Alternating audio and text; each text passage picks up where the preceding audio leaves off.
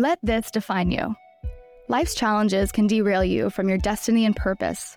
We're here to remind you that getting knocked down, no matter how hard, can be the starting point of the best days of your life. Do you believe that your failures can define you in the best way possible? Listen in on Patrick McMullen's conversation with inspiring people who have proven it can. Welcome to this week's episode of our podcast, where we have the honor of talking to Kristy Siefkin, an entrepreneur, executive communications coach, and founder of the Go To Speaker Method. Many of you may already be familiar with Kristy from her impressive career in television, where she served as a journalist, weather chief, and anchor for both Fox and CBS News. Today, Kristy has transitioned her expertise to the realm of executive communications coaching helping professionals enhance their skills and take that next step in their personal and professional development. Join us as we dive into her journey and gain insights into the strategies that got her to where she is today. One of the things I've learned from you and your work is you work with all types of people Yeah. because one of the things that you've talked about today and you talk about in your teachings anybody that's watched your videos is what you do can apply to anybody from the person that Yes. is the analytical Mhm. to the highly driven you've talked about the sales the executives expand upon that it, what you do can apply to any personality type Absolutely. I love to work with introverts because it, it is my baseline. Yet again, people don't believe it, but it really is. I'm a big overthinker. I have a lot of monkey mind. I overanalyze everything. So I understand what it is like to be that person and to struggle to know what to say. You want to put all the details in, you want to support it with all the facts, you want all of the statistics. So when I work with individuals that often work in STEM or are introverted or are analytical, we work on getting that 30,000 foot view and creating messaging and stories that can connect with people that perhaps don't have that PhD in astrophysics that you do or in engineering. So I love working with that audience. I've worked with people who are a few years out of college that are trying to improve their interviewing skills. Because think about it, if you're in a job interview, it is a presentation. Mhm. Um, I've also worked with people who are executives trying to get that next jump to another company, that they're making it several rounds through the job interview, but they're not, it's not sticking at the end. And we figure out not only in your messaging what perhaps could be worked on, but in your executive presence, what are you communicating outside of your language, outside of the words themselves, that's having an impression on the audience? Because there's all sorts of research, I know you're familiar with this, Patrick, around our decision making when it comes to sales. We may at the end of the day say, oh, I picked this product because it was slightly cheaper and had a better warranty. But we actually have made that decision at a gut level and at a heart level because of the emotional influence. So, especially with those who are very analytical and in the weeds, I step back and teach you how do we how do we target your specific audience and connect with them in an emotional way? We'll still let you have your analytical personality, but how do we influence them at a, a heart level?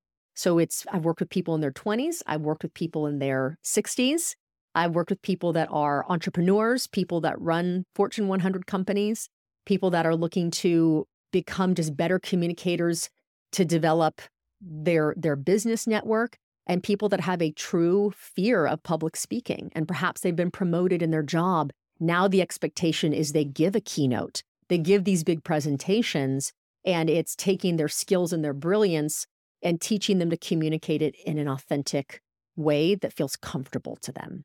I mean, and that's part of what i love about the job too is the variety. The variety. So Yeah.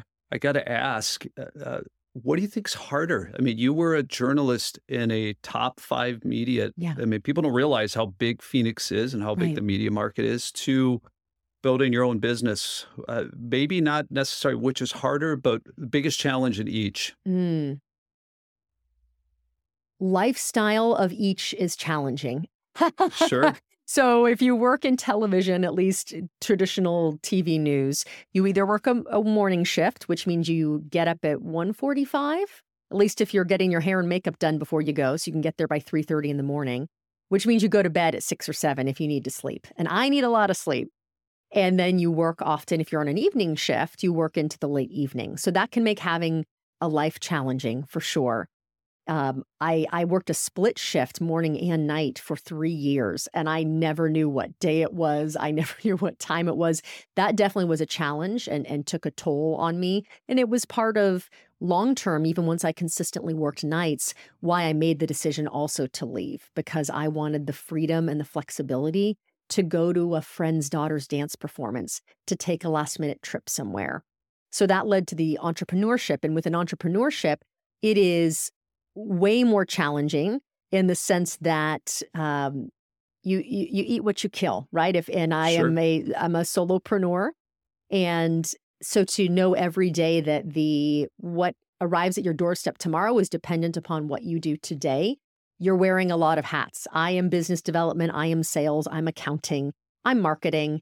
I'm the uh, research and analytics team developing the product and then I deliver the product. And you get this too from entrepreneurship. It's a yep. lot to juggle, but it's tremendously fulfilling.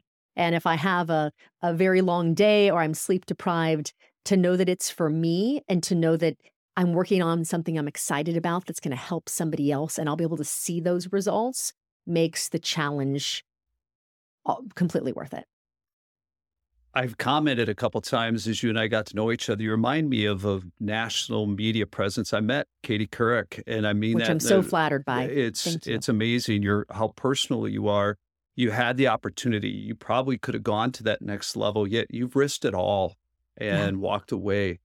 Uh, you're letting it redefine who you are. So, if you in a couple sentences or a minute, who do you want to be known as? Mm. I want to be known as Kristy Siefkin. okay. People often think, okay, I want to be the next Oprah, Beyonce. Uh, you know, pick your your celebrity or whoever you aspire to in the business world. Elon Musk. I I want to be known as someone who supports, educates, rallies, and inspires other people. I fully realize that what my business is now it may look totally different two years from now or five years from now. At the core of everything I do is the desire to use my passions and my talents to hold somebody else up, to elevate somebody to achieve their goals and make them feel confident in what they're doing. So, whatever interaction I have with someone individually, in a group setting, that is the impression and the legacy I'd like to leave. That's awesome. What a great statement. We at let this define you and the Break Time University platform. We have access to thousands of businesses. And beyond what you just said, what would you want someone to know without question about you, your business, something that maybe they wouldn't find on your website? Yeah. Which is awesome. If you guys haven't seen it, I'm going to oh, plug it you. for Chris, KristySiefkin.com. It's it, it is so well done. Thank I'm beyond you very impressed. Much. And I worked very hard on it, it while having my my full time job. it's, it's awesome. What what would you want people to know about you? For those who are looking for the differentiating factor, if you're stuck in your career or your business and it's not something that you can figure out with the analytical part of your brain, you're looking at the numbers, you're looking at the business plan, and something just isn't sticking, I suspect and I see this consistently with clients, I've, I've collected the data around it. It likely does have something to do with your communications and how you're showing up in the world. And I, while I don't like the phrase soft skills, I'll use it because it's a term that people are familiar with. As we move into an economy where everything is technologically advanced, where you can turn to ChatGTP or other AI tools to do a lot of this analytical work for you, the real differentiating factor in your success is you as the individual. You can't replicate you. There is no digital version of you. So, your ability to stand out in your individual job within the company you're in, trying to grow, trying to get a new job, trying to build your business, is dependent upon being a persuasive communicator and an interesting person who shows your value. And I think there's no better way to do that than through speaking. Speaking being in person, on video, through a podcast. And those interactions, the people who succeed, I saw consistently as I interviewed thousands of people over the years, the people that made it to the very top, top positions and got the best positions we're the best communicators. One of the keynotes that I deliver as, as a professional speaker is around the theme of those who communicate the best surpass the rest.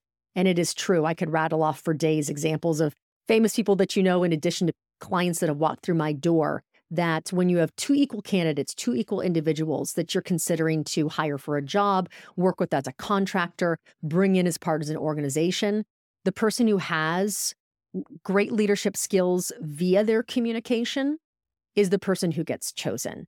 And whether it's fair or not, when you have two people that are maybe even they aren't equally intelligent or accomplished, the person who can present themselves that they are more confident and more competent is getting the opportunity. So if you look around and you're frustrated, banging your head against a wall, thinking this person isn't as talented, this person doesn't have as many years' experience, why do they keep getting the opportunities? The pattern that I often see is that these people have mastered becoming influential communicators. And that's the secret sauce that often people overlook. They think the resume alone, the experiences alone are going to get them where they want to go.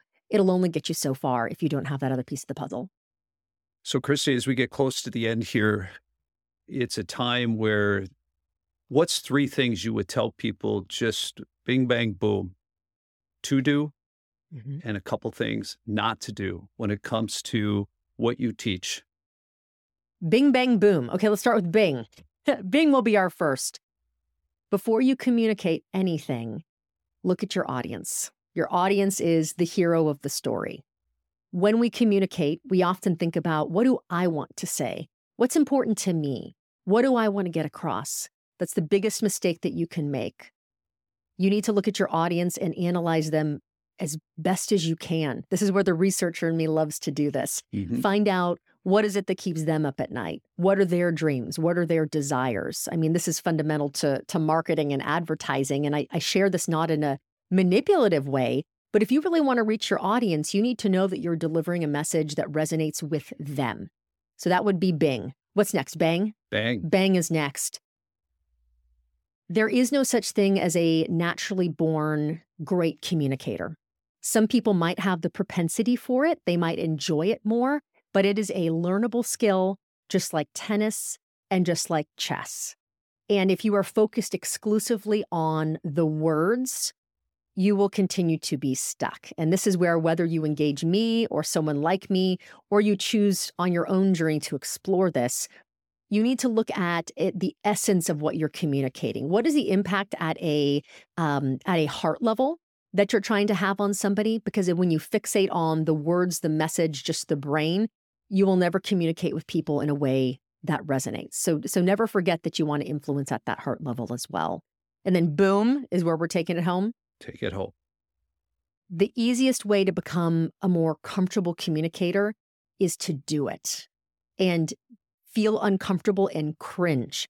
You're going to record yourself on video as you do this. You're going to watch it. You're going to see maybe you have the one chicken wing that flaps, like younger Kristy had. You're going to see you have lots of fillers or you you have no fluctuation within your voice. If you don't give yourself the baseline to work from, there's no way to improve. So we, we look at other things in our life like sports. We think of looking at, at tape, right? We look at footage from a football game and see what did we do wrong, team? What can we improve next time? Often in our communications, we don't do that because it's so painful to look at ourselves that we just avoid it entirely, especially when it comes to outward communication, public speaking, presentations, podcasts. The more that you do watch yourself on camera, the more comfortable you'll become with where you're at, and it'll give you a baseline where you can move from. Still to this day, I hate to watch myself on video. Okay. And I, I was on TV for eight hours a day for over a decade. It becomes easier, but the only way to see what other people see is to watch yourself, to listen to yourself.